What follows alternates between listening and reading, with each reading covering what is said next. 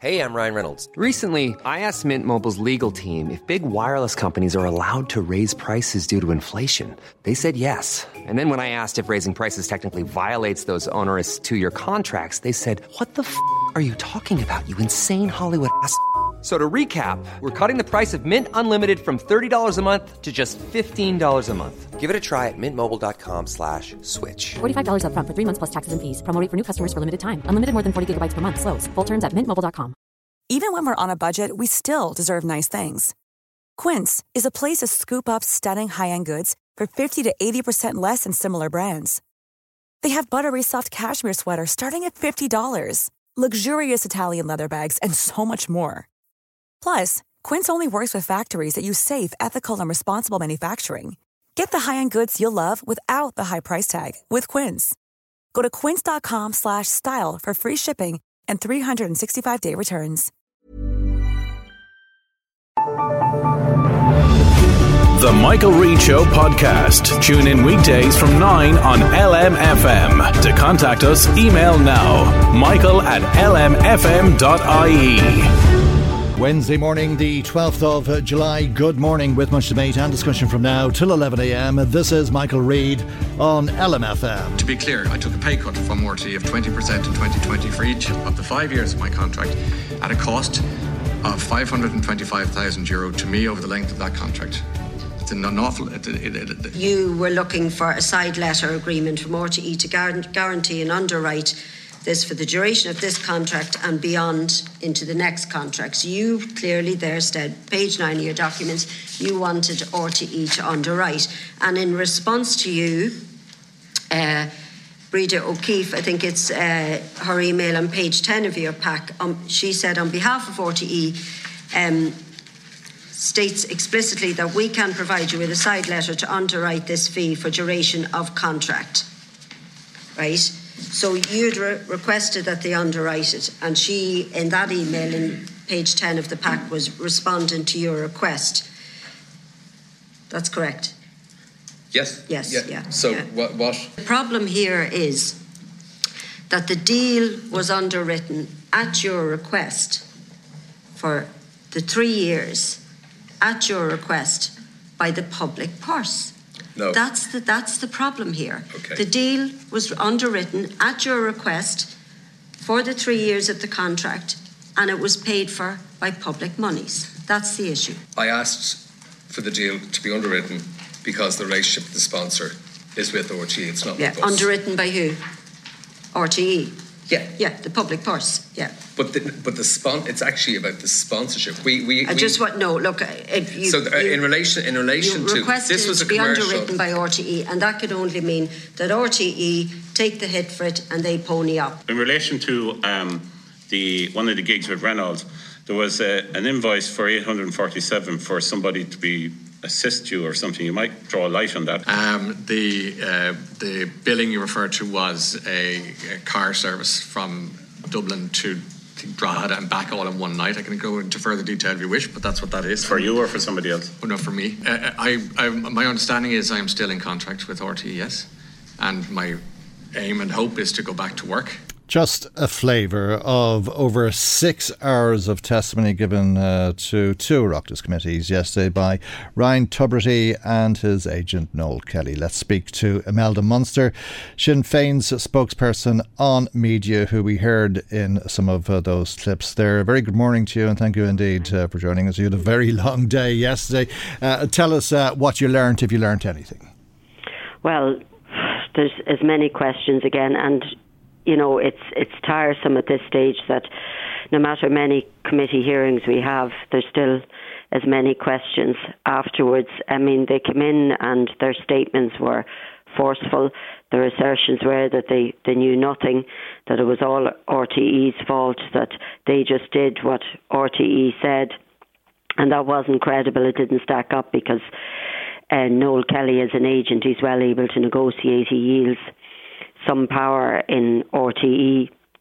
Um, and the consultancy fees, I mean, that was the big issue that they. Um, firstly, if you looked at the con- the first year contract with Renault, uh, that was very clear, and the payments were made to NK Management, which was Noel Kelly's company, um, because that was the deal with with um, Renault, which RTE had taken to underwrite that deal too. But it was the second and third payments of the seventy five thousand each that they had paid to CMS. I think it was. It's it's another business of Noel Kelly, and they were instructed by the commercial d- director to put no name on the invoice, and then it was put through under consultancy fees. And that was paid by RTE to Astus, which is another partner account, who then paid um, Ryan Tubridy through Noel Kelly's other company, CMS. So it was all deliberately concealed. And they look, they came in with their statements. They didn't deviate from their statements whatsoever. They were sticking to that like glue. But it was all. Um, they didn't know. They weren't aware. This was all. They just did as instructed. Yeah, uh, the statements were very strong, uh, and uh, I think people were expecting at the beginning of this that they were going to hang RTE out to dry, put them under the bus, and everybody listens because we're tapping the table and we're upset and we're emotional and we've done it. I mean, it was dramatic, dramatic, and it, was ridiculous. Uh, uh, and then after that, uh, we heard uh, nonsensical explanations, and I wondered who believed the guff that they were spewing to an Oireachtas committee and then again to another Oireachtas committee. And I came to the conclusion, and I'm not sure if you'll agree, but I came to the conclusion that if anybody believed what they were saying, then the same people would have to believe that both of the men in front of you yesterday were bloody idiots. Ryan Tubridy, in the first instance, doesn't know anything about money or any of that sort of thing. He leaves it all up to the other fella to do it.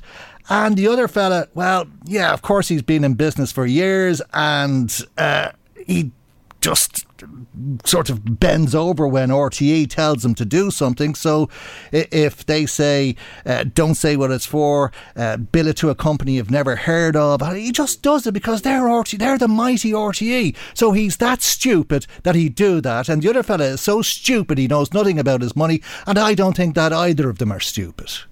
Well, no, neither of them are stupid, but that's you know what I outlined about the payments. That was the big thing that they they actually he used his other Noel Kelly used his other account so that it wouldn't go through um, as directly as top up payments, you know, and no name on the invoice under consultancy fees. But another thing that was incredible to believe, and this really stuck in my craw. Um, as to they had said they were trying to make out that RTE had initiated the whole agreement, the whole secret deal, if you like, you know, the Renault thing and the the the guaranteeing the payments. But the question was, why would RTE initiate that? Like, I mean, the only one to benefit was from that deal was Noel Kelly's client Ryan Tubridy, Hmm. you know, and at the time But that wasn't his pay. I mean, this is this is what they kept trying to tell you. Uh, oh Yeah, no, he was uh, that that Yeah. had nothing to do with his pay. That had nothing to do with uh, Ryan Tubridy's relationship with RTE. That was between RTE and Renault. But Ryan Tubridy was getting seventy five thousand euro out of it. Yeah, yeah, he was the only one to benefit from it, you know. And as well as that, the whole commercial deal, as I said, the the the, the first um, year contract with Renault, and it was only ever for one year, right? But it's clear to anyone, regardless of what they said, that they wanted this commercial deal. They wanted the guarantee, uh, you know, on the underwritten payment from RTE and they did it at the time when COVID was starting to spread. You mm. know, countries were in lockdown. Italy was the first that began. Mm. Said this yesterday. Began in February, right? So they knew that the deal with Renault was only going to go mm. for the one year, and that happened. But they saw a way to guarantee income and lock RTE into that agreement. Into that agreement. Yeah, I found that, was- uh, uh, and you know, I mean, I'm sitting in a radio stu- studio presenting a radio program uh, as I was in March 2020 and throughout COVID, and uh, I, I found that part of it pretty remarkable. Uh, and I do remember people saying, "Look, thanks for all of the information, keeping us up to date. Uh, what's happening, what's not." And I said, I'm just lucky to be in a job. Everybody was losing their job at, at the time. I, I felt so privileged that I could go to work when other people were sitting at home laid off, wondering how they were going to pay their mortgage and all that. Yeah, well, uh, I mean, the chair, my colleague uh, Brian Stanley, had put it to Ryan Tubridy at the very beginning about these top up payments were coming to him at a time when most people were out of work and on the pandemic payments of 200 or 300 euro. Yeah. And he already had, was the highest uh, paid Yeah. presenter in RTE and his agent, along with himself, you know, Insisting that we're going to get in these- 75,000 yeah, euro. yeah, I mean, yeah, we, yeah. we were all in it together, but some of us were rolling in it. Yeah, and I Um, think that's what sickened staff at RTE as well, you know, that that happened. I just want to play uh, another extract uh, from uh, the hearings yesterday. Uh, this is uh, a a question that you were putting to Ryan Tubridy uh, about um, his empathy with people, let's say, uh, not just during lockdown uh, and people losing their jobs and him doing this under the counter deal for 75,000 euro, but in general his empathy with people. In 2019, you might have seen this out in the public domain recently that you were launching the St Vincent de Paul um, Christmas appeal, and when you were interviewed, you were said that you were haunted by um, the idea of children in poverty and the homeless crisis, and you also said that you'd accept RTE's cost cutting measures gracefully, and when it comes to this sort of issue, that's not something you've ever been found wanting on. But here we are three or four years later, and we know that that pay cut was subsidised by this deal.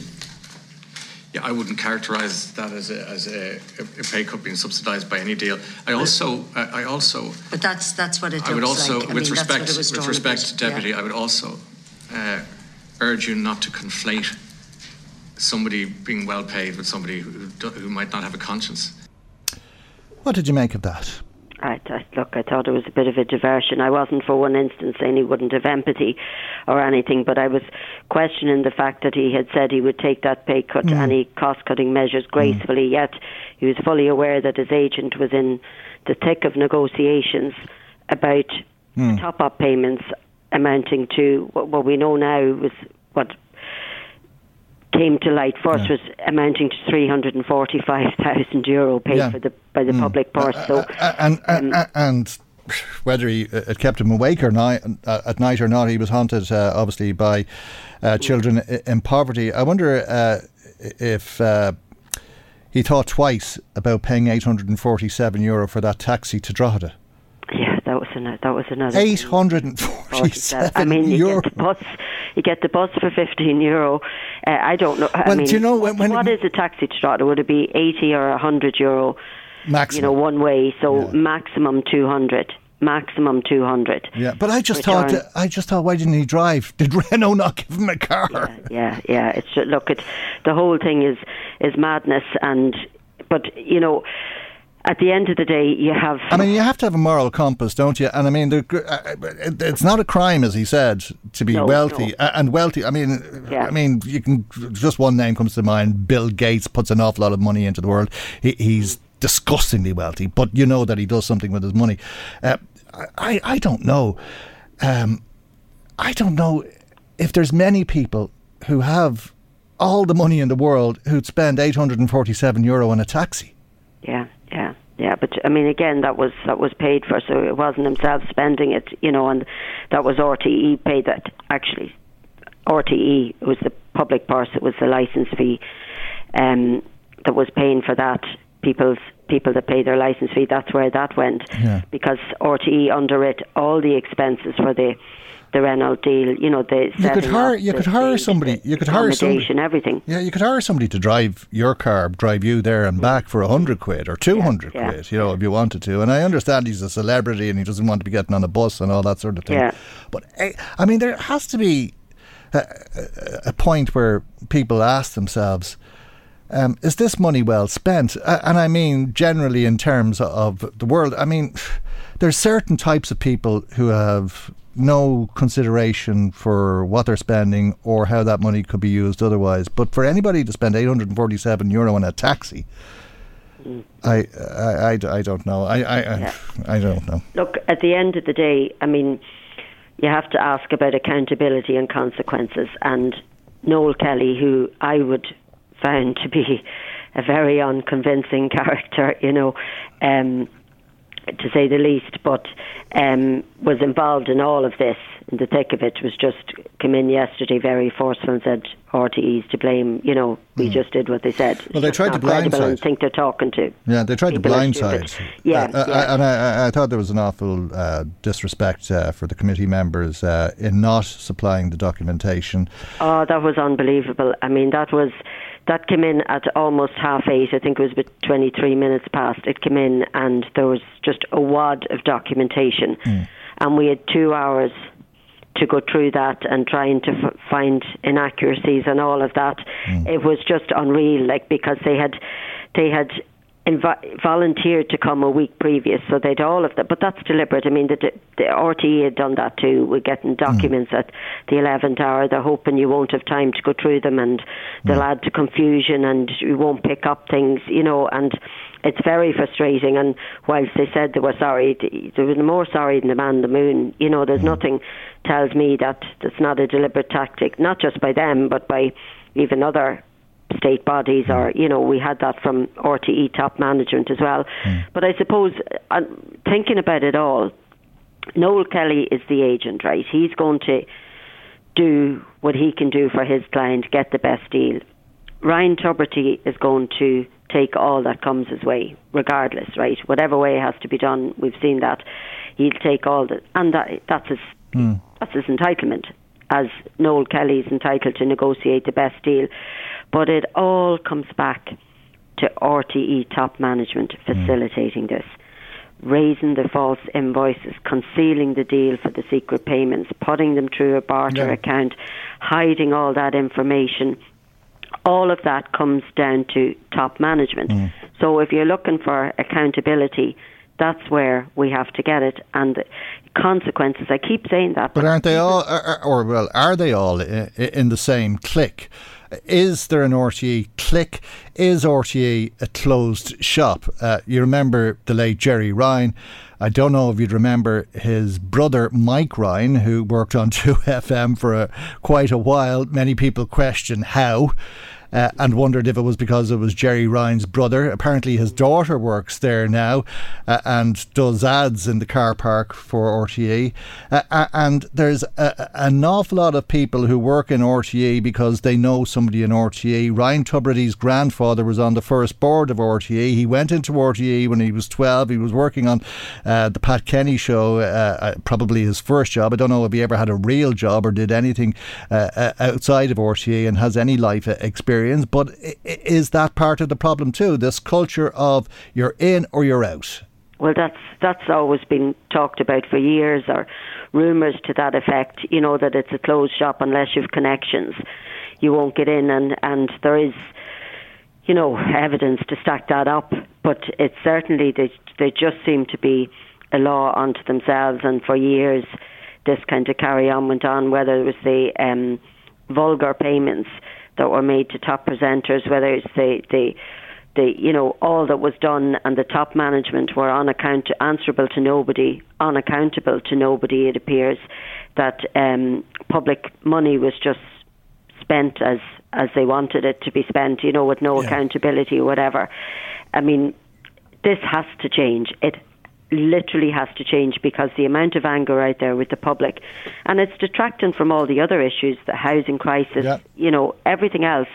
And I'm sure the government are delighted with that. But um, all of the, I said it from the start, that inside culture needs to be rooted out completely. And I was a little bit worried, and we have RTE coming in tomorrow to the PAC again.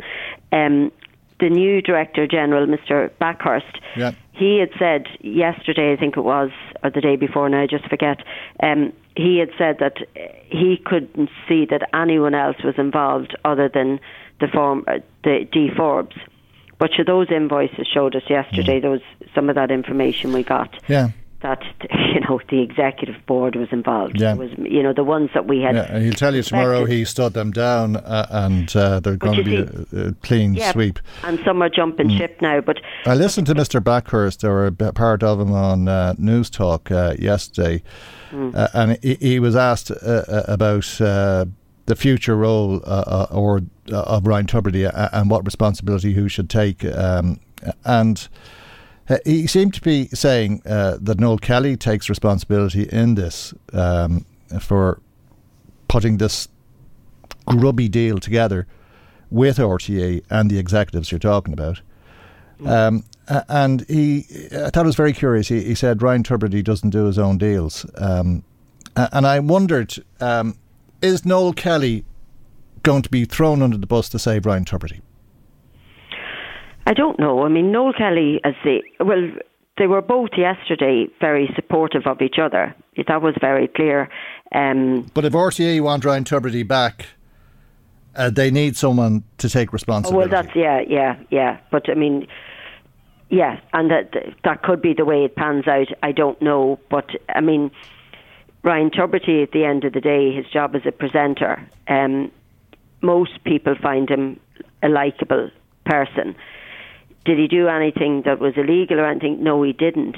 Um, could you question the greed and was he morally wrong and you know didn't stop his agent you know looking for additional money and said no look at I'm paid enough or what have you no all of that but I still come back to the top management that facilitated all of these grubby deals that concealed the payments that raised false invoices they're the ones tasked with protecting the public purse they're the ones that come looking crying poverty um, looking for an increase in the TV license, and yet, you know, underwriting separate commercial deals. Noel Kelly can go in and say this is what he wants, but it's up to top management to say, no, no, we're not underwriting a separate commercial deal. You go off and do your deal, commercial deal separately. The public purse is not underwriting that deal, and they they didn't do that, and they squandered that public money, and yet in the, the at the other side of their mouth, they're crying poverty and looking for hiking license fees. But that all has to be gone because you'll never ever regain the trust. And the staff, the other staff, the two tier system that operated in RTE, where the other staff were literally thought nothing of, and you had the bogus self employment and the pay disparity and all of that kind of thing, and people at the very bottom taking cuts when all of this was going on, and top management were facilitating all of that. I mean, it, it's just, it's rotten to the core. We'll leave there for the moment. Thank you indeed for joining us uh, this morning. Imelda Munster is a Sinn Féin TD for Louth and Meath East and also a member of uh, the Public Accounts Committee as well as the Oireachtas Media Committee. Michael, Reade on LMFM. Now, yesterday, the government announced details of a 150 million euro fund, which they say hopes to end long term vacancy and dereliction in towns and cities, transforming locations around the country, uh, and will promote vibrant communities in urban centres. Let's uh, hear a little bit more about this. Uh, we're joined uh, by Fianna Fáil TD for Meath East and Minister of State Thomas Byrne. Good morning to you, Minister. Thanks uh, indeed uh, for joining us. You've said this will be hugely positive for County Meath. How so?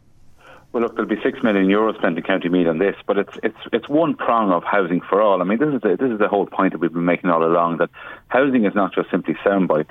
It's actually having a plan to deliver it in every aspect of it, whether it's building houses or whether, in this case, uh, it's providing money to get basically derelict areas back to life.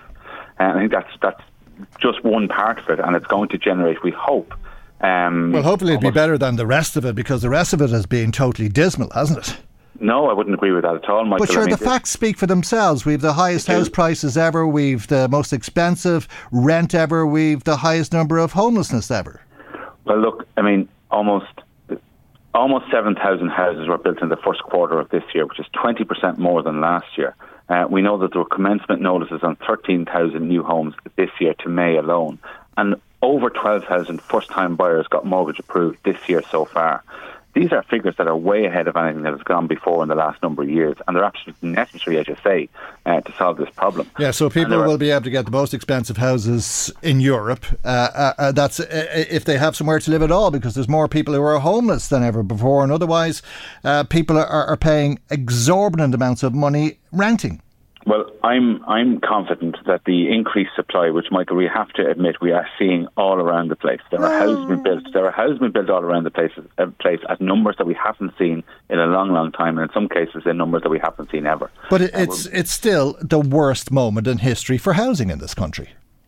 Well, I mean, before I'm absolutely convinced that the numbers of houses that we're seeing built, the numbers of first-time buyers that are getting mortgages, the numbers of commencements that we've seen this year, which is a huge number, 13,000 so far this year to the end of May, uh, will see the tide turning, and we have seen, in my opinion, the tide turn uh, on the housing situation. We want to end homelessness. Uh, we want to make sure that housing is affordable. That's why we've brought in uh, affordable housing schemes. That's why we've brought in ha- schemes uh, to revitalise rural houses and, and, urban houses as well, which are going into disrepair uh, through the Croí Cónaithe scheme and uh, through big financial incentives. And all of those schemes mm. that we put into place as part of a comprehensive housing for all plan are starting to work, and people can see it with their own eyes.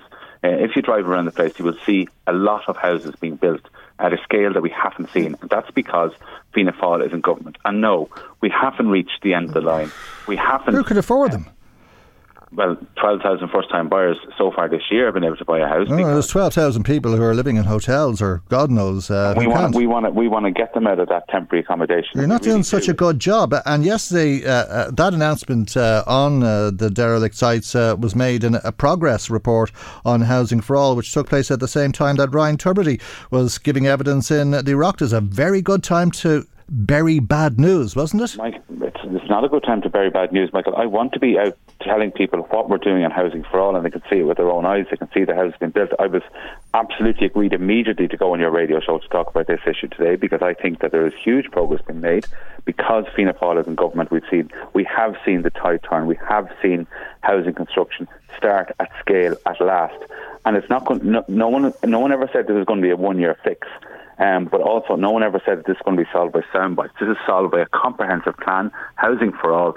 No other political party, no other um, person has put forward such a comprehensive plan.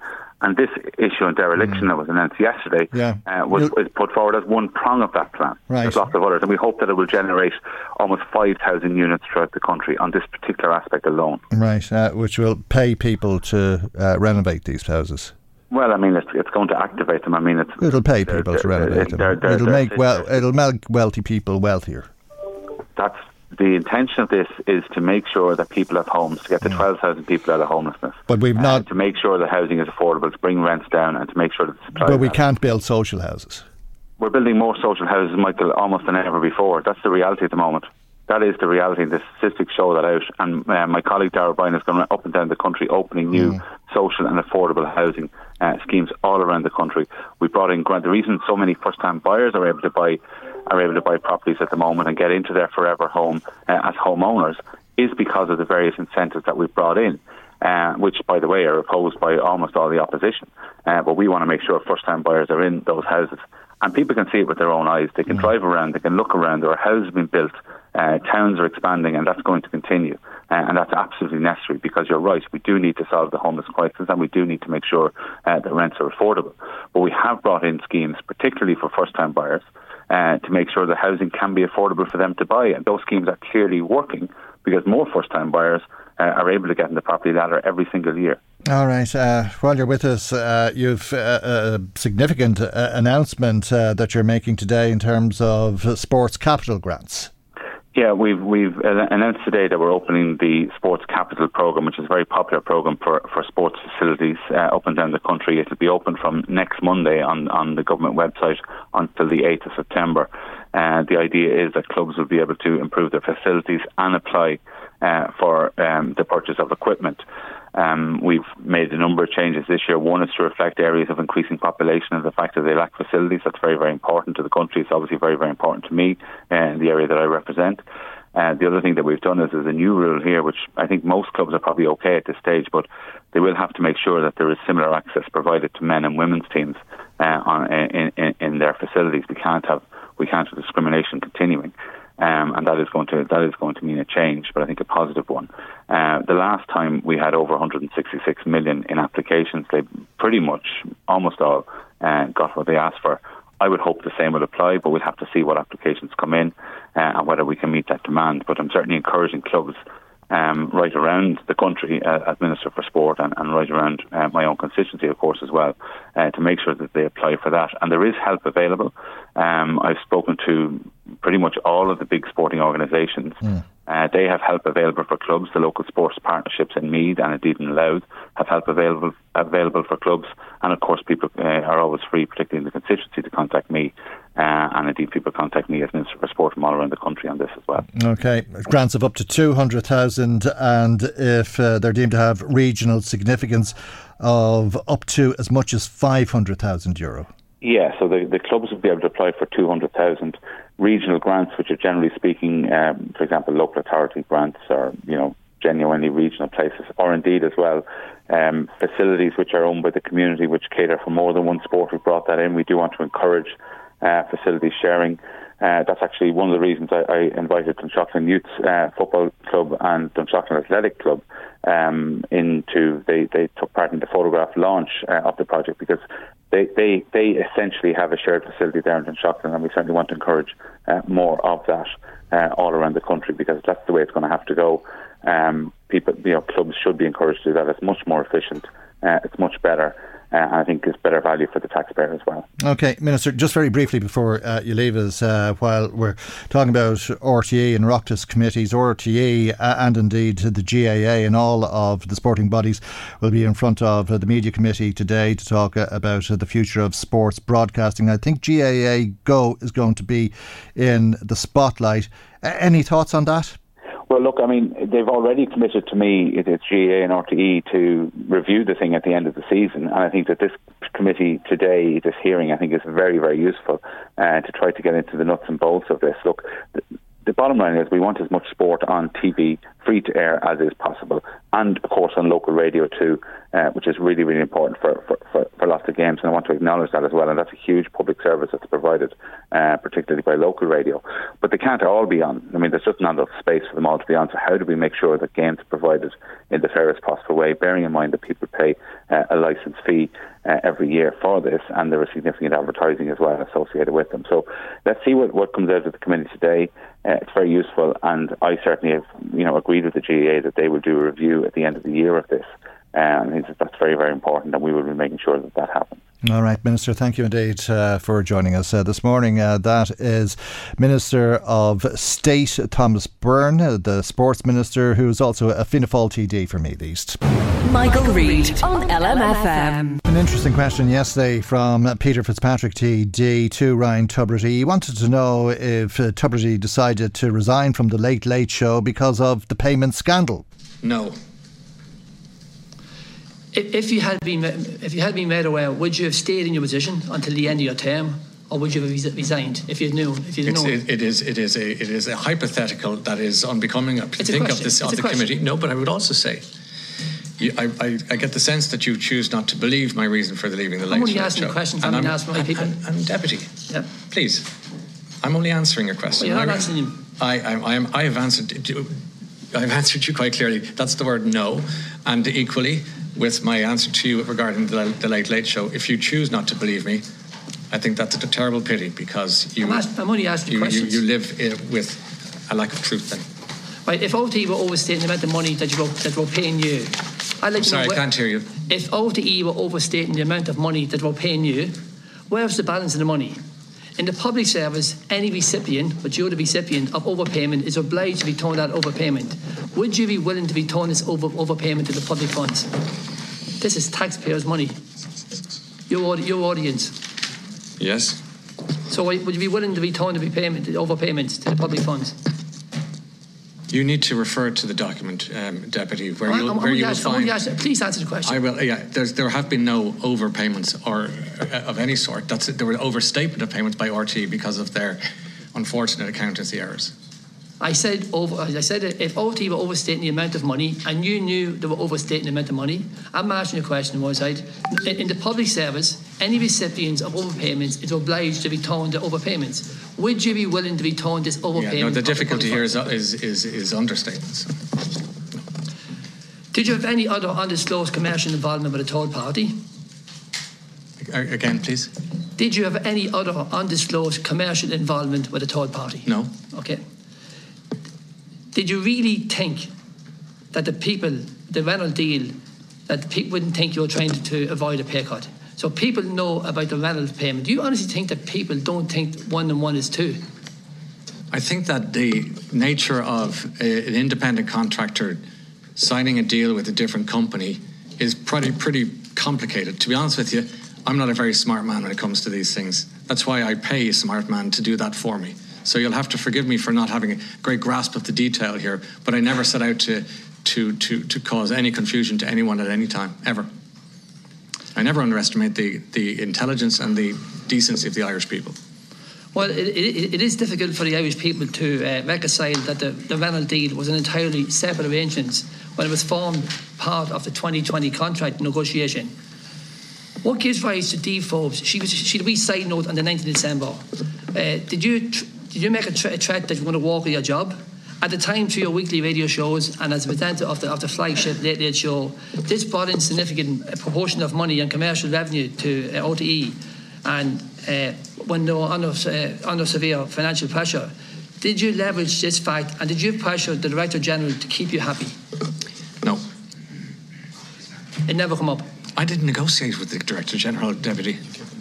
I gave them back money as it happens. Noel will fill you in on that if you wish to hear them. Oh, Mr. Kelly, yeah, yeah, you're putting the sole blame on RTE regarding this fiasco. Why did you ask OT- RTE, a public body, to guarantee payments due from Renault, a substantial private company, to have Ryan Tubridy commercial obligations underwritten with taxpayers' money? Mr. Tubridy always, always said in the show, we're all in it together, and this money is public money. Do, you- do, do you think this is unacceptable? So, firstly, the agreement with Renault is with RTE. In relation to the public money, we were paid by Renault. Our understanding. So you were paid by RTE. No, we were paid by Renault. We were paid by Renault, and then we were paid by Astus, and we understood that Astus was was involved with Renault. No, so our, all times we were acting under instruction from uh, from RTE. The, the relationship with Renault is with RTE. It's not with us. Right, RTE rejects the claim that, that incorrect uh, versions of events were presented to the Oireachtas there last week uh, regarding the RTE agreement to underwrite payments. Within your pack, you provided email evidence to prove your point.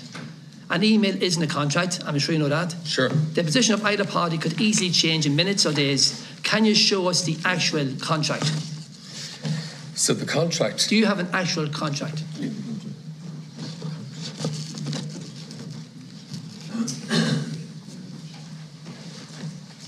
So exactly what, what contract? Do you have a contract? Do you have a contract? Do you, you, like, all, you- you- you're saying that, that you, had you had agreement by an email, right?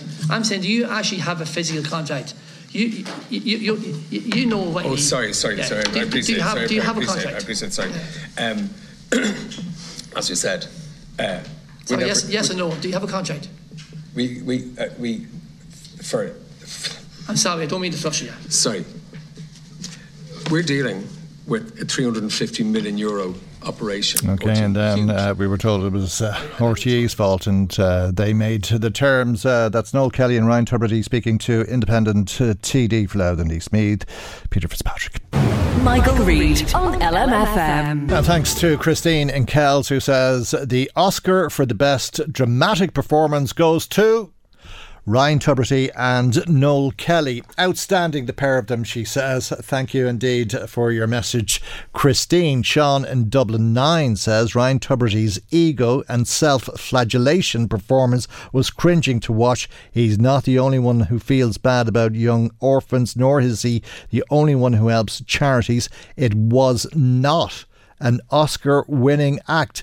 Give him a Razzie for making us squirm, says Sean in Dublin 9. Obviously at odds there uh, with Christine and Kells. Thanks uh, for your WhatsApp message, Sean. Uh, thanks uh, too to the caller who says Imelda Munster was head and shoulders above everyone else when it came to asking uh, the questions of them. She stooled them. Uh, well done, says Imelda. Thank you. What does that mean? She stooled them. Does anybody know what that means? I hope I didn't say anything rude. I don't know what that means. Never heard that expression before. Uh, Margaret, thank you for your WhatsApp message. She says, Believe it or not, I heard people on another radio station saying the politicians were boring asking the same questions over and over of Ryan Tubridy and his sidekick Noel Kelly. Indeed, they were saying, Who are politicians to talk? They're not saints. Hard to believe. People are so gullible. Indeed, another radio presenter who is on RTE uh, and on a huge salary. Uh, politicians themselves, if they step out of line, they have to answer for the mistakes they make. I feel sorry for the rest of the staff in RTE. Indeed, uh, I heard it properly, it takes them years to make some of the money that was mentioned, and the late presentation of documents to the committee was a distraction. How would anyone have time to have read them? Well done, Imelda Munster. Pleasure watching you and your PAC colleagues, says Margaret. Uh, Kelly obviously has RTE by the short and curlies, uh, according to uh, another listener who has uh, been in touch with us, uh, saying that if he told RTE the sky was blue, um, they'd uh, probably check twice. Thanks uh, for that. Um, we'd somebody else then saying, "Good morning, Michael. Just listening RTE drama and Imelda Munster's interview. What ignorance uh, are, are people making fun uh, of deputies saying they can't hear what he, he's saying. This is Ryan Tubridy talking to Peter Fitzpatrick. Uh, Tubridy and others, they knew exactly what they were doing. People of Ireland should stop paying the TV licence. It's disgraceful, disgraceful behaviour of RTE management. Sylvia, thank you very much indeed for your WhatsApp message. Some messages about housing. Uh, somebody in touch saying uh, there's a four bedroom house idle in one estate in Drogheda since February, another one and another one uh, for nearly a month. Nothing being done about them. Yeah, I don't know. That's uh, an age old question. Uh, I presume they're council houses, and why does it take so long uh, for the council to get somebody else in to live in a house that was perfectly fine for the most part for the people who have just left? Uh, somebody else says, Michael, over 2,000 people in Meath waiting on one bed accommodation. None of these are being built. Uh, I take it that's in response as well to Thomas Byrne's interview earlier on. Uh, a text message from somebody who says, when it comes to obtaining planning in County Meath, that's a joke. Local needs and planning applications needs to be updated and become more open to people living in the region. Planning laws are outdated. Uh, back to RTE and a text from somebody who says, No change. It's not what you know, it is who you know. But thank you indeed for that. Uh, we'll hear a little bit more from. One size fits all seemed like a good idea for clothes. Nice dress. Uh, it's a it's a t-shirt. Until you tried it on. Same goes for your healthcare.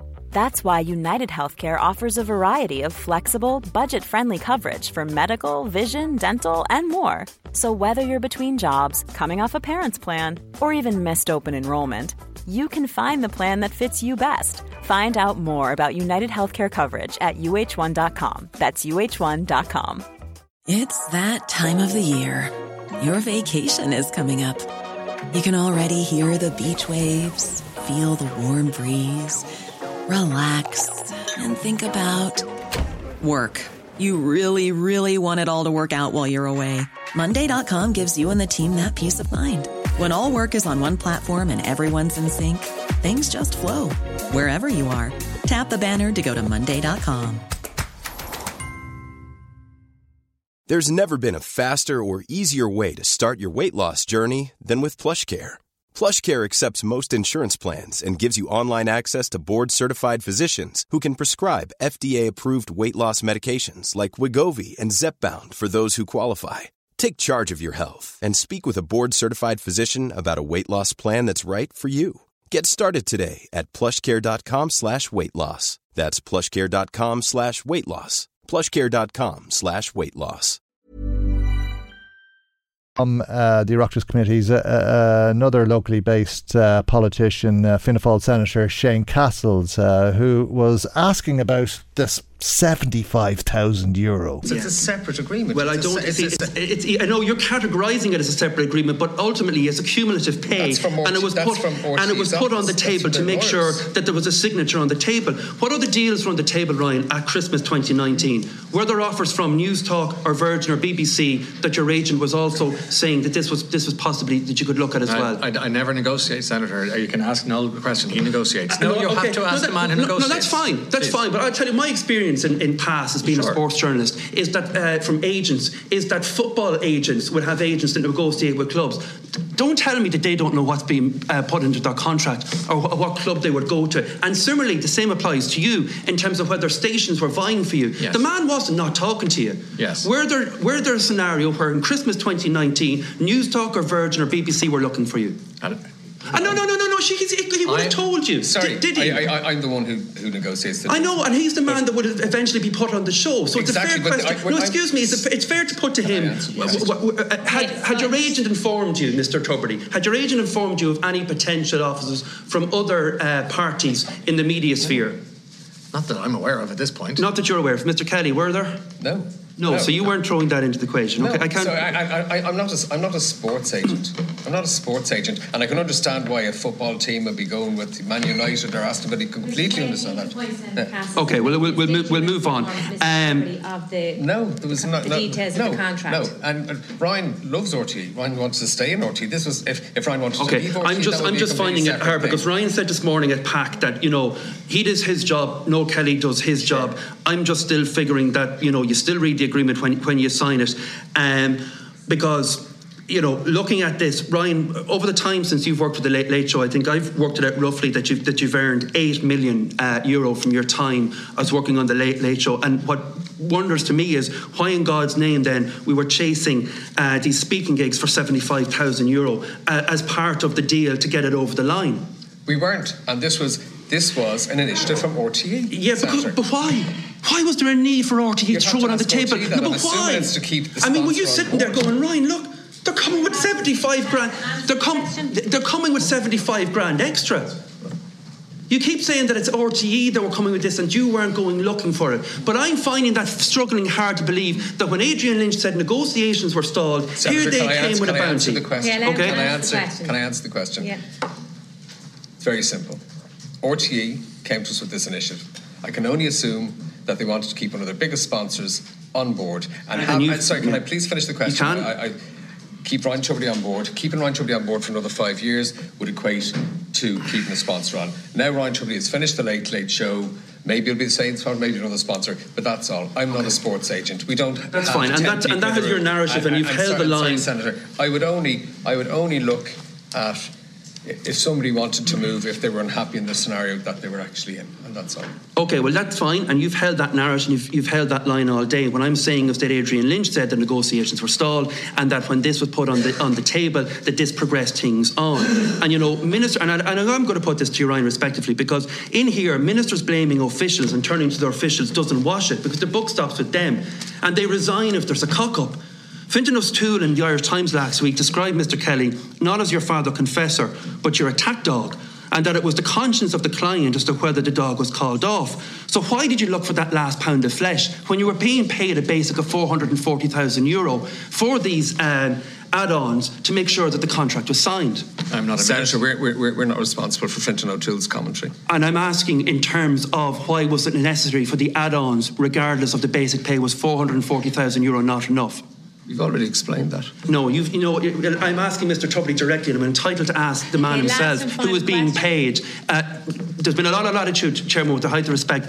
I'm asking you respectfully, was 440,000 euro not enough? Did you not say to, to uh, Mr. Kelly, I don't need the extra 75,000? That's three. Uh, 100, uh, To use your own- to use your own 100 analogy. 160 euro euro on the license own- fee. to use your It's own analogy. 469 license, 3,000 estates to, to to use, thrown at. to, to use your own analogy, would a footballer expect a decent fee for playing for his club? And would the footballer have his agent negotiate a decent fee to play for his club? And somebody who was a sports journalist, as, you, as you've claimed, and I presume it's, it's true, uh, that has to be taken into consideration. So, with that in mind, this man negotiates my salary situation, my contract situation. He is, as he said before, he, he, he minds my business and he minds he minds me too. He's, he's a good person. He, he, he So- struck he has struck a good deal. But what I'm what so, I'm so struggling that's, with that's what today. I'm trying to say. So, you, you know, you talk about our narrative, their narrative. But this is not our story. This is our In truth. 30 seconds, Senator Cassells, to wrap up in 30 seconds. Uh, no, uh, it, quite frankly, now I mean it is a narrative because it is putting forward uh, one scenario, and I'm, I'm putting contention to you that there was a stalling in the contract. This was the sweetener to make sure that this contract was signed and it got it over the deal. I mean, you have said in your second statement, going back to the 23rd of June, when you apologised and said you should have asked questions. I mean, if there is a scenario where um, th- that you believe that the money in terms of uh, Renault was still coming from Renault and not to RTE, why were you what were you apologising for? Well, no, I was apologising for, For a figures that were printed situation. incorrectly. Yeah, from the from the For not 2017, no- 18, for not noticing them. Okay, and we will have Thank to you for your time, there. Senator. We will Thank have you. Senator Cass. Okay. Odd um, them thanking Senator Cassells for his time, given that they were witnesses in front of uh, the members of uh, the Oireachtas Media Committee, uh, Fianna Fáil Senator Shane Cassells, uh, a member of uh, that committee and the exchange, there with Ryan Tubridy and Noel Kelly. Our phone number 0419832000, text or WhatsApp 086 1800 658, email michael at lmfm.ie. Michael Reade on LMFM. I was reading that comment out earlier on uh, from somebody who said uh, that Imelda Munster had stooled them yesterday. I wasn't sure if uh, it was uh, a rude thing to say or what it meant uh, at all, uh, but we did ask, uh, and our caller has come back to say it's an old saying, meaning they were knocked off their perches. They were stooled. Okay, they were knocked off their perches. Thank you very much indeed for coming back to us uh, with that clarification, if you like. Now, uh, we're going to go uh, to Leinster House to speak uh, to leader and founder of Aontú, Peadar Tóibín, who's a, a TD for Meath West. There's much to discuss. Uh, but before we do, uh, one of your members uh, has been uh, attacked, it would seem. Uh, his car has come under fire as part of the 12th of July celebrations, I take it.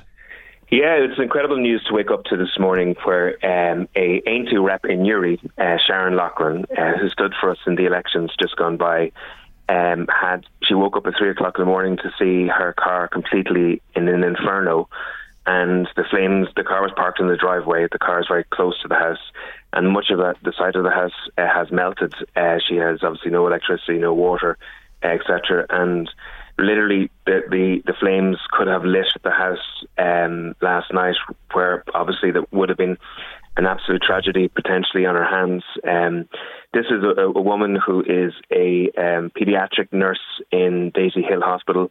The reason the reason she stood for uh, in the local elections in Newry is because she wanted to stop the closure of services uh, in Daisy Hill Hospital.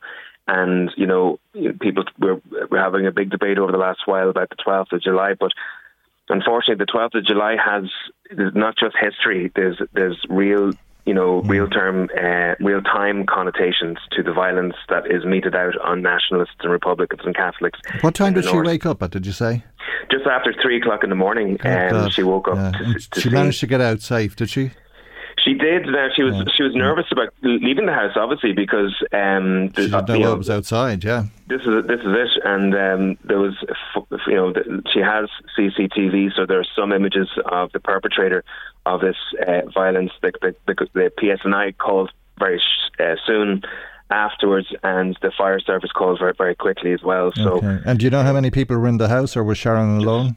I, just the one, just the one. So it's even more terrifying in the, in that scenario uh, when you don't have uh, that support. So Hmm. that's basically unfortunate. Like you know, many nationalists leave uh, the six counties during this week, um, because of the, unfortunately Hmm. there's a, a, a very direct link between this type of violence against Catholics um, and this celebration. Unfortunately. Right. Uh, she must be terribly shaken and disturbed uh, over what happened, uh, and uh, because uh, of her political leanings or, or religion or whatever it, was, uh, uh, and uh, because she's been active politically, I, I take it that you're uh, coming from uh, a perspective that feels that that's why she was targeted.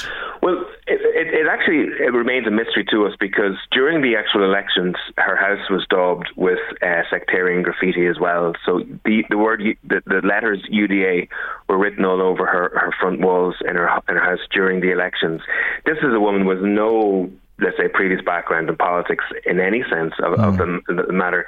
And in fairness, like Aontú is a party that's four years old. We're not a party whose you know history stretches back to the dark days of the troubles in any ways, mm. and we don't carry any of that kind of history with us. So for an Aontú a candidate uh, who is a you know a, a, psych, a pediatric nurse in a hospital that spends her days helping people from both communities mm. to be targeted as this is is um, there's a very very weak tenuous political sense to it, but it's um, it's dreadful. It's just, beyond beyond intimidation, isn't it? It? It is because I tell you what, like you know, there's there's no doubt when something like that happens to you, you have to reassess where you live. You have to reassess what you're doing, what your involvement is you know, this is a life and death potentially issue, uh, and that action was taken to force people to think very carefully mm. about what they're doing with their lives. Yeah, I mean, uh, it's dreadful, uh, and I'm sure you'll agree to hear of an effigy of Michelle O'Neill being put on top of a, a bonfire, but to actually attack somebody uh, to set fire to Sharon's car outside of her house. Uh, I mean, she's lucky to be alive. I take it from what you're saying about the damage to the house. The, unfortunately, most of the fascia and the you know the pipes, the pipe works and the electrics, etc., on the side of the house are melted away. Uh, and um, if flame had have could have easily jumped uh, to the house, well then you know we would be talking about a whole different story now at this stage. So thank God she's she's alive, fit, and healthy. Uh, now she just has to process what's happened to her, uh, and she has to be able to start to fix her home so she can live in it uh, and get on with her life. Yeah, dreadful altogether, absolutely. Uh, and uh, I'm sure everybody will send best wishes to Sharon Loughran in Newry after that incredibly horrible experience. Uh, you were due to talk to us anyway this morning about Tara Mines uh, because there's a, a delegation uh, of staff members in um, uh, Leinster House uh, today to meet with uh, TDs and senators, hoping that there can be some change because there's little prospect in terms. Uh, of uh, the mine opening, it would seem before October at this stage, but quite probably much later than that, probably the new year. Would you agree with that? Well, I think there's, there's two key elements to that decision. There's one is the price of zinc, which nobody can control, and unfortunately, the news on that front doesn't look too positive at the moment. The other element of this is the cost base, uh, and the price of electricity is a major element of the cost base. It's the second biggest cost uh, that workers are that the, the, the mine has. You know, I, I, do think the government can pull that lever. And um, there are mines in other countries working with similar cost base to Tara mines. The, the, difference that they have is that they have a far lower electricity price. Ireland has the second highest electricity price in Europe. We're double the EU per unit uh, average at the moment, uh, and the government could help. And also, the government has been providing financial help to offset energy costs to microchip uh, processors in Ireland. Uh, and we believe that the same level of support should be provided in terms of um, uh, this mine. Now, we'll say without breaching without breaching state aid rules. Well, yeah, like, I, I, do believe that um, the, the government has a choice. The government can either take the pressure off them in terms of the exceptionally high electricity prices that are being forced on everybody in Ireland at the moment, uh, or they could actually uh, just just. I'm sorry, we're losing you there. Yeah, so the government the government could actually reduce the electric, electricity prices in Ireland significantly. Everybody's suffering from the, the inordinately high electricity prices at the moment. But if they're not willing to do that, uh, I believe that they should be uh, forcing the European Union to make a decision on this. We haven't had a a, uh, a full decision from the European Union in terms of state aid rules uh, as of yet. Um, so that's why the unions are coming to Leinster House today to make that presentation and presentation around income. So, you know, in other European countries, when a person is laid off, made redundant, uh, there is some kind of step down income facility so that uh, the individual is not pushed yeah. off an income cliff but that's not in place yet in Ireland. No. And um, you know, the the unions are calling for the government to implement that ASAP so that it is available Yeah. um, to But the, families. the Taoiseach uh, addressed that uh, yesterday uh, in response uh, to you and Mick Barry uh, and was saying you can't do it just for Tara Mines. Uh, he would like to do it, he likes the idea in principle, but you can't do it in isolation for one company only. It wouldn't be fair. He's right, isn't he? Well, we're not looking for just for Tara Mines. We're looking for them to get emergency legislation through in the same way that the emergency legislation was provided for the pu- payments in times of COVID. So, you know, it doesn't have to be just for Tara Mines. Um, this is something that the government said that they want to do anyways, um, and we believe that they should um, expedite their legislation now so that it actually helps these workers. Because these workers you know it's they're already dealing with a cost of living crisis. They're now many of them are in their, their local banks trying to negotiate a payment holiday on their mortgages trying to get interest only loans on their mortgages so that they can actually you know don't go into arrears so that their their houses don't get threatened in in a Well, some people would be better off than others, uh, uh, uh, and that's uh, not just outside of Tara Mines, comparing people being laid off from one company to another within Tara Mines. If you take the 650 people who are there under this pay related benefit system that you're talking about, those who paid more PRSI would end up with higher payments, would they not? Yeah, well, there's, there's a couple Is of that models. fair? Uh, there is a, there's a couple of models, and we haven't decided on which model that we we, we, we, we support yet. But we like the one model would mean that the more you pay in terms of PRSI, the more you get in terms of your layoff and uh, if you're made redundant. There are other models which actually have maybe a, a more equitable um, layoff redundancy payment uh, for everybody, uh, which is in, in, in the same level. Okay. And there's arguments for both. So, so you're consi- you're considering all of this, as is the government. Yeah, but like all I'm saying is that while consideration is one thing in the political class, Yeah. these people are considering how to feel, feed their families, how I to keep the know, lights but, on. but the I'm hearing you criticise the government, uh, but you don't have a, a solution to offer. Well, I'm happy with either of those solutions at the moment. I would be, I, I'm not going to be uh, prevaricating while people go hungry. You know, I would say get some solution into place. And like the idea that we'll have a theoretical discussion with the government for months while families go hungry is just nonsense. You know, and, and I will say to people who, who are listening, who are available in County Meath, there will be workers who will be protesting outside of Leinster House gates as well from two o'clock. And I would say that anybody who's free, you know, whether they can take a late lunch if they're working in Dublin and come down to Leinster House, or if they're free to travel up to Leinster House today, I would ask them to go there, stand in solidarity with those uh, workers, swell their numbers, uh, and do do our best to keep the pressure on because you know, this is a big issue for these families who are obviously at the precipice of a of a an, an, uh, of a of an income fall, but it's also a key issue for a county that doesn't have a lot of big employers. You know, the majority of people who woke up today uh, will go to work in a different county uh, than Meath, um, and that doesn't happen in, in any other county in the country. So, you know, we need to protect the employer bases that we have here because that's key for the shops, for the retail outlets, for the cafes, for the restaurants, uh, etc. in the county. Um, so, definitely, if people can make it, be there for two o'clock outside of Leinster House.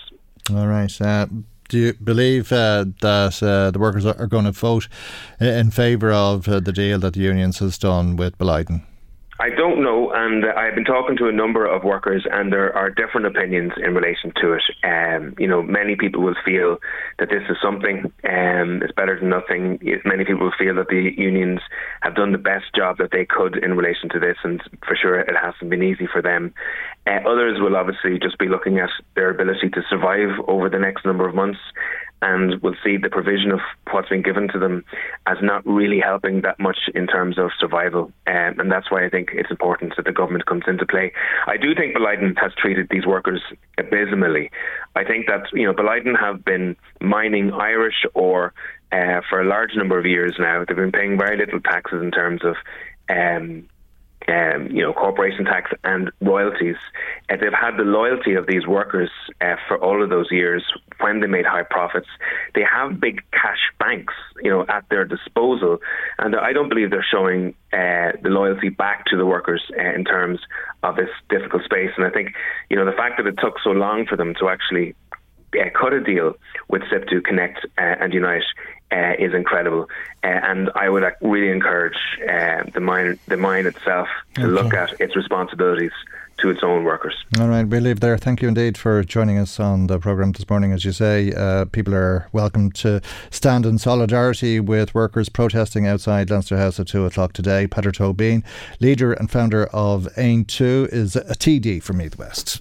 Michael, Reade on LMFM. Now, Sinn Féin used its private members' time in the Dáil yesterday uh, to debate what can be done to improve uh, the housing and homeless crisis in this country, calling for a three year ban on increases in rent, uh, that there would be an emergency response to the amount of people who are homeless, which would include uh, the reintroduction of the ban on no fault evictions, expanding the tenant in situ scheme, using emergency planning and procurement powers to deliver more homes and bring more vacant homes into use. Uh, it was uh, the Minister for Housing, Darragh O'Brien, who was responding to the motion. We have had to delicately va- balance the rights of renters and the rights of property owners so as not to shrink the rental market any further and year. to reduce the supply. Every year the since party 2017 it's opposite, shrinking.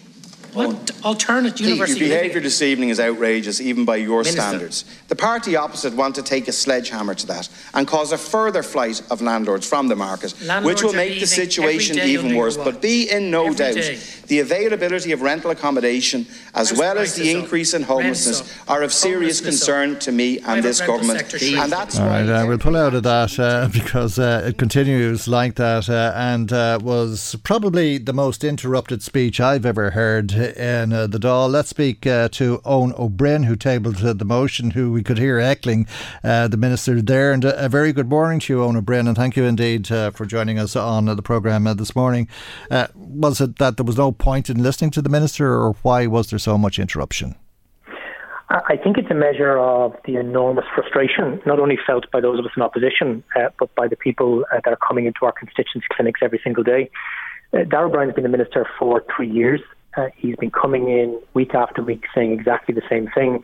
Uh, and during those three years, rents have increased almost 25%. Uh, house prices have increased almost 25%, homelessness 39%, and child homelessness, the number of children sleeping every night in bed and breakfasts, in hostels and hotels, has increased by a staggering 44%. And the minister can come in all he likes, uh, and he can keep repeating the same script. But if all of the facts tell us that things are going in the wrong direction, and if he keeps ignoring the advice, not just given by Sinn Féin and other opposition parties, but by housing policy experts, by homeless organisations, by campaigners like Peter McVerry, uh, then I have to say I, think he needs to be challenged because this isn't just a political argument. Children's lives are being ruined uh, uh, every single day because of the policy failures of this government. Uh, and there are alternatives. These things do not have to be this way. So is it unedifying to have to uh, uh, uh, listen to those kinds of acrimonious debates? I think it is. Would I much prefer to be having, you know, reasoned uh, platonic discussions in a? Yes, I would. But so long as the number of adults, children, and pensioners uh, uh, being forced into homelessness by this government increases, I will continue to challenge the government, and I make no apologies for it. How would you rate Darragh O'Brien as Minister for Housing? Given that homeless numbers are higher than they have ever been in modern history, I would rate him according to that uh, uh, statistic and that statistic alone. He is the worst Minister for Housing that we have had to date. Has he faced challenges? Yes, uh, as have all. Uh, but look at his record. House prices higher than they've ever been and continuing to rise. Rents higher than they've ever been and continuing to rise. He has missed his social and his affordable rental and purchase targets every year for three years. And in the first half of this year, he is again almost 30% uh, uh, uh, below his capital spending target uh, for housing uh, programs. And the, the characteristic of his tenure is the constant announcement, the constant press release, but of schemes that haven't actually been designed, giving people false hope, uh, only to have that hope uh, uh, uh, badly uh, dashed. I mean, this week alone, uh, we were told that the much, much promised first refusal scheme, where renters, where landlords are selling, would be given the first option to buy that home. Legislation, we were told, would be in and in force before the end of this Dáil term, hasn't even been written and isn't going to come in until the autumn or winter. And almost every time Darragh announces something, it hasn't been designed, it hasn't been worked out, It then takes a year or more uh, and various transformations. And that's the reason why all of those statistics are going in the wrong, wrong direction. Mm. It's a very big statement. It's a very big statement and very strong criticism to say that Darragh O'Brien is uh, the worst minister for housing that we've ever had in the state. A good soundbite, if you like, from our perspective uh, as a, a reporter. Uh, but we had Thomas Byrne, Junior Minister, on the programme earlier saying, don't mind the sound bites it's the action. And look at the amount of houses that are being built in the country. And we've turned a corner and we're going to see all of these problems solved over the coming years. So, first of all, we were told by Micheál Martin last uh, November that we turned a corner, and now apparently we've turned another corner, and that seems to be like we're just going round in circles. But the problem is, the government estimate that between public and private sector delivery this year, 30,000 new homes will be delivered, about the same as last year. Every independent expert in the country, uh, uh, all of the voluntary sector uh, and the private sector developers are telling us we need 50,000. So if you set your targets so low, you can't then congratulate yourself for meeting them. But what was really significant is yesterday the government, so the Taoiseach, the Taoiseach, the leader of the Green Party, and Darragh O'Brien, the Minister for Housing, yeah. launched what they called a quarter two progress report mm-hmm. uh, of their housing plan. No information on the number of social homes delivered this year. No information on the number of affordable homes to rent or buy delivered this year. No information on the number of vacant or derelict homes brought back into use under any government scheme. No information on the number of tenant in situ purchases and homelessness. And no information about when they expect uh, uh, uh, homelessness uh, to start to fall. But sure, nobody was listening. It was only a few journalists who and, got the short and straw and what? couldn't watch what was happening at uh, the Public Accounts Committee. A coincidence that on the day when government are launching a so-called progress report with no progress announced on any of the things that they actually control, that they do it at the very same time when the eyes of the country, the political and media establishment, are on the Public Accounts Committee. And when I spoke to journalists who were hastily notified about the government housing press conference uh, uh, on Monday afternoon, the kind of language they were saying was this was government cynical media manipulation at its very worst. They wanted to bury this bad news under uh, uh, the bright lights uh, around Tubridy's appearance at PAC. And of course, if government really had good news to report yesterday on housing, if they really had progress to mm. report, mm. they wouldn't have held a press conference at the same time that Ryan was in front of PAC. They would have done it at another occasion. And that's why what Thomas Byrne is saying simply isn't true. 12 years of Fine Gael in government seven years of Fianna Fáil uh, propping them up in one form or another, three years of Fianna Fáil in the Ministry of Housing, things have never been worse. How much more time do these people need to get their act and house in order? How many more children, adults, and pensioners have to become homeless before they start to wake up and realise they are actually causing this housing crisis, not solving it? And that's why the point I made uh, at the very end of the debate last night is we don't just need to change a housing policy, we need a change of government and a change of Minister for Housing because Fianna Fáil and Fine Gael have been in too long. They are the cause of so much of the misery that people are experiencing. Yeah. And until we get them out of office and replace them with a government that's going to be serious about tackling this crisis, my genuine fear is this crisis will get worse. What's going to happen in the autumn and uh, the winter? I mean, the government is not going, by all accounts, is not going to reintroduce uh, an evictions ban. Uh, the Dáil will go into recess uh, on Thursday, uh, and that will kind of put this issue and a, a lot of issues to bed until it, it, resumes in the autumn, and then the focus will be on, the budget. Uh, so I take it there'll, there'll, be no great change in housing policy until we get to the winter. Uh, at that stage, uh, will that tsunami of uh, evictions that you had been predicting be realised? Well, first of all, I've never used the word tsunami, uh, uh, nor have my party colleagues. Those of us that actually understand how eviction notices work understand that they take some time to work through the system. What we said consistently in the run up to the end of the ban on no fault evictions is if that ban was lifted without an adequate emergency uh, set of measures in place, you would start to see a month on month rise uh, of the number of people entering into emergency accommodation uh, uh, and a growing number of people unable to exit emergency accommodation. And that is exactly what we're seeing. And it is that steady, incremental, painful rise that I'm worried about over the coming months. We're now almost at 13,000 men, women, and children officially categorised as homeless. In fact, the numbers are much higher, but that's the official Department of Housing figure. Uh, 13,000 then could become 14,000. Like there was a time, I worked in Focus Ireland back in 2010, the depths of the recession, right, when this country was broken on its knees. Um, we had an official homeless figure of 3,000 uh, adults and children. Yeah. We now have 13,000 as the official figure. Uh, and it's going to continue. And more than so 3,000 children who are homeless in this we, country. We, fact, mean, we were the saying. High point, the high point of child homelessness uh, was under Eoghan Murphy, which was in, in October 2019. And the fear, when I talked to frontline home service providers in the local authorities and, and approved housing bodies, they estimate that we're going to reach that figure either in June or July of this year, which means by the end of the summer, we won't just have the highest number of people, the highest number of singles, we'll also have the highest number of families and children in historic record. And to go back to the point about sound bites, ministers should be judged by delivery.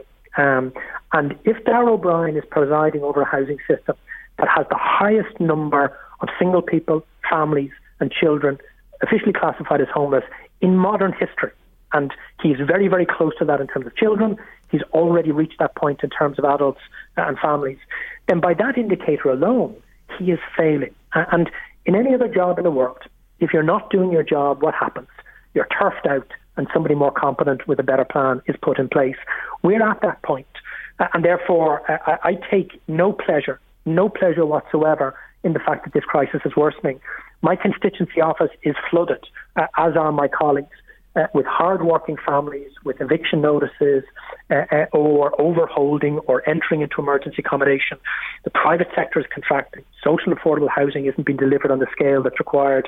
Private for sale homes are far, far too expensive. This is a perfect storm that is uh, gathering pace and intensity. And the collateral damage is the men, women, and children who are uh, uh, uh the victims of Fianna Fáil and Fine Gael's bad housing policy. And so Thomas Byrne can come on your radio station all you like and say, oh no, just give us a bit more time. 12 years of Fine Gael, seven years of Fianna Fáil, three years of Darragh O'Brien. They are out of time, and the people who they are forcing into homelessness do not have any more time uh, uh, to give. We need a change of government. We need a change of minister, and we need a change of housing plan. Uh, otherwise, this crisis will continue to get worse. Okay, thank you. We leave it there. And as I say, thank you for joining us on the programme this morning. That's Sinn Féin spokesperson on housing, Eoin Ó Broin. Michael, Reade on LMFM. Francis in Navan says, absolutely appalling uh, the way politicians were shouting at Ryan Tubridy. No respect. If kids were at that carry on, they'd be reprimanded. Maybe these politicians should concentrate on all of the corruption that there is in government. Thanks for that, Francis. Uh, somebody else on WhatsApp saying, I'll tell you what bugged me asking Ryan and his agent a question and then not allowing them to answer. Thank you indeed uh, for that. Uh, somebody else wants uh, to know if uh, license uh, fee payers should have their money reimbursed. Uh, thank you indeed to Jean, uh, I think, sent that. Uh, we'd John Conlon in Ballymakenny saying, uh, I'm not going to watch that fiasco about Ryan Tubridy just as a matter of interest. What channel is it on? So, as I'll know, uh, not to go to that channel, Ryan is heading for the BBC after hearing what Gary Lineker earns there.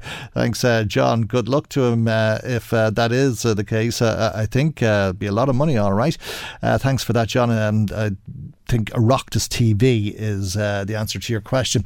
Uh, Tara says our generation is always bearing the brunt of the silly decisions being made by the generation before us. First, we bail out the banks, now we're bailing out RTE. All the while, we're struggling with the cost of living. No wonder suicide rates are so high. What chance do we have? A heartbroken Sharon in Tara, thank you very much indeed for sending us your message. Mary and me says there's no housing shortage. Older people that I speak to would like to downsize, but this government won't allow them to put a log cabin or a modular home on their own land and release their existing house to the council for rent or to be bought for families to live in. Paddy Duffy says, I sat down yesterday with an open mind to watch the two hearings. After all that I heard, I have found it impossible to believe what was said by Tubridy and especially Kelly. How many times has it been said that Noel Kelly is uh, the real DG of RTE after yesterday's evidence and his obvious attempt to claim ignorance. I'm surprised he has two pennies to rub together.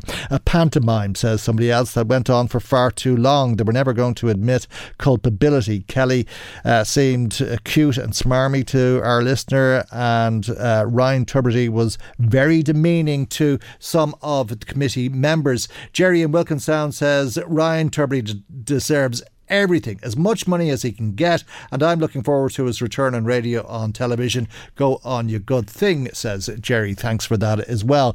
We'll hear just a, a little bit more from those hearings yesterday now and take up with an exchange between Imelda Munster and uh, Ryan Tubridy and Noel Kelly. In reality, and that's why I said in reality, yes, yes, yes. RTE actually footed that bill, the public purse footed that bill. They'd no business underwriting a separate commercial detail or deal, but they actually paid the three seventy five thousand No, no, payments. no, no, no. There's, there's three They paid- is- sorry, no, no. Sorry. This is why, so, and I say this really mm. respectfully. This is why I am in such a terrible state at the moment because there's been so much misunderstanding and misreporting, and and you know about this and about these figures.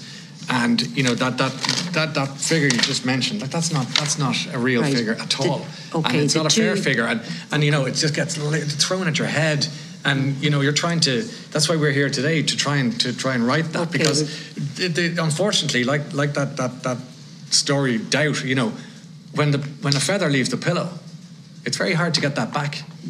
And So- unfortunately, with my good name, the feather has left That's the pillow, I'm hoping and, I, that and I'm you- here trying to put the feather back yeah, in the pillow. and I'm hoping that you can put the feather back in I the pillow, as appreciate you that. say. Thank you, Deputy. The two seventy five payments, the third, second, and third year, they were paid by RTE. Again, they were they were paid by Yeah. Astus. Yes, but RTE paid made those payments to No. Astus. The, the the payments to us were Astus, Yes, but they came from RTE. but we didn't know that. Yeah. That's it. No, but that's what I'm saying. Yeah, that- that's you know the now. Yeah, but you know now in hindsight. Oh yeah. Whether you didn't know at the time or not is another question, Mr. Kelly. But you know now that RTE paid those payments.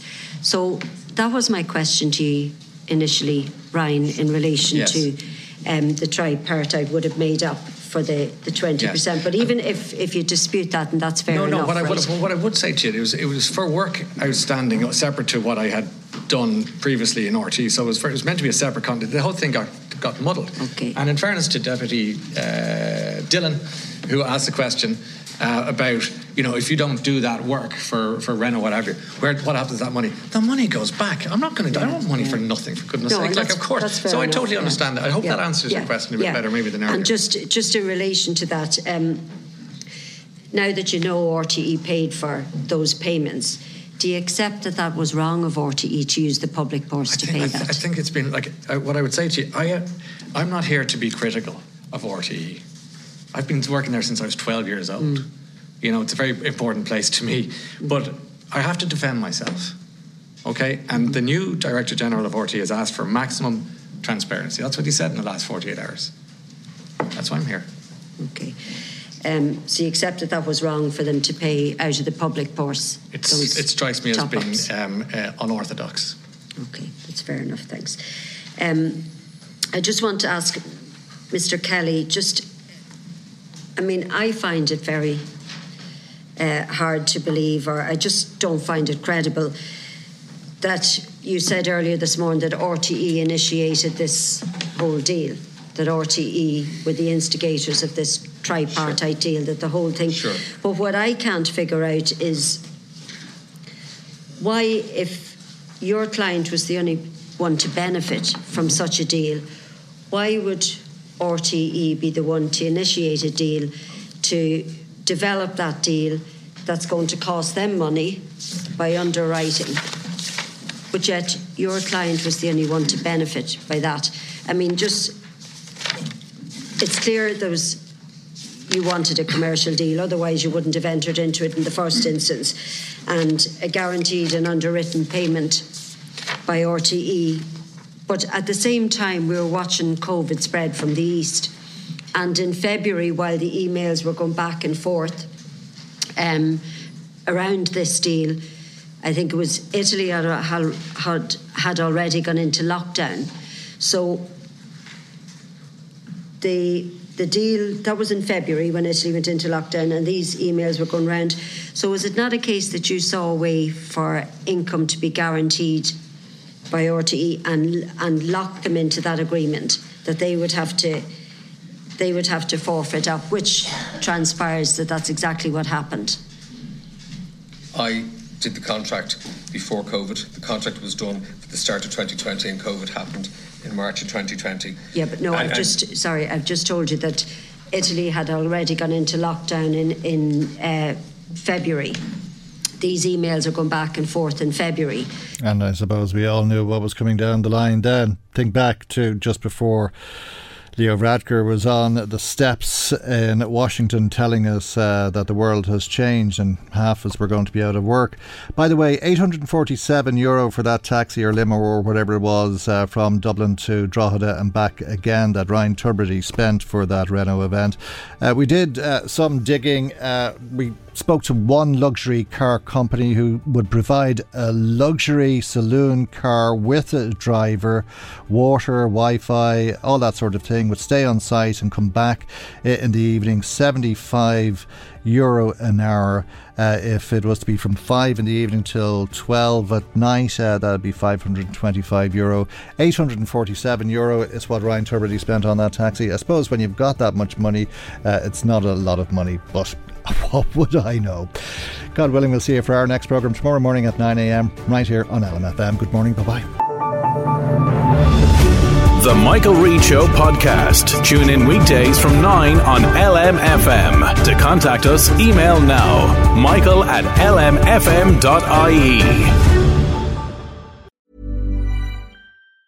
Planning for your next trip? Elevate your travel style with Quince. Quince has all the jet setting essentials you'll want for your next getaway, like European linen, premium luggage options, buttery soft Italian leather bags, and so much more. And is all priced at 50 to 80% less than similar brands. Plus, Quince only works with factories that use safe and ethical manufacturing practices. Pack your bags with high-quality essentials you'll be wearing for vacations to come with Quince. Go to quince.com slash pack for free shipping and 365-day returns. Even when we're on a budget, we still deserve nice things. Quince is a place to scoop up stunning high-end goods for 50 to 80% less than similar brands. They have buttery soft cashmere sweaters starting at $50, luxurious Italian leather bags, and so much more. Plus, Quince only works with factories that use safe, ethical, and responsible manufacturing. Get the high-end goods you'll love without the high price tag with Quince. Go to quince.com slash style for free shipping and 365-day returns.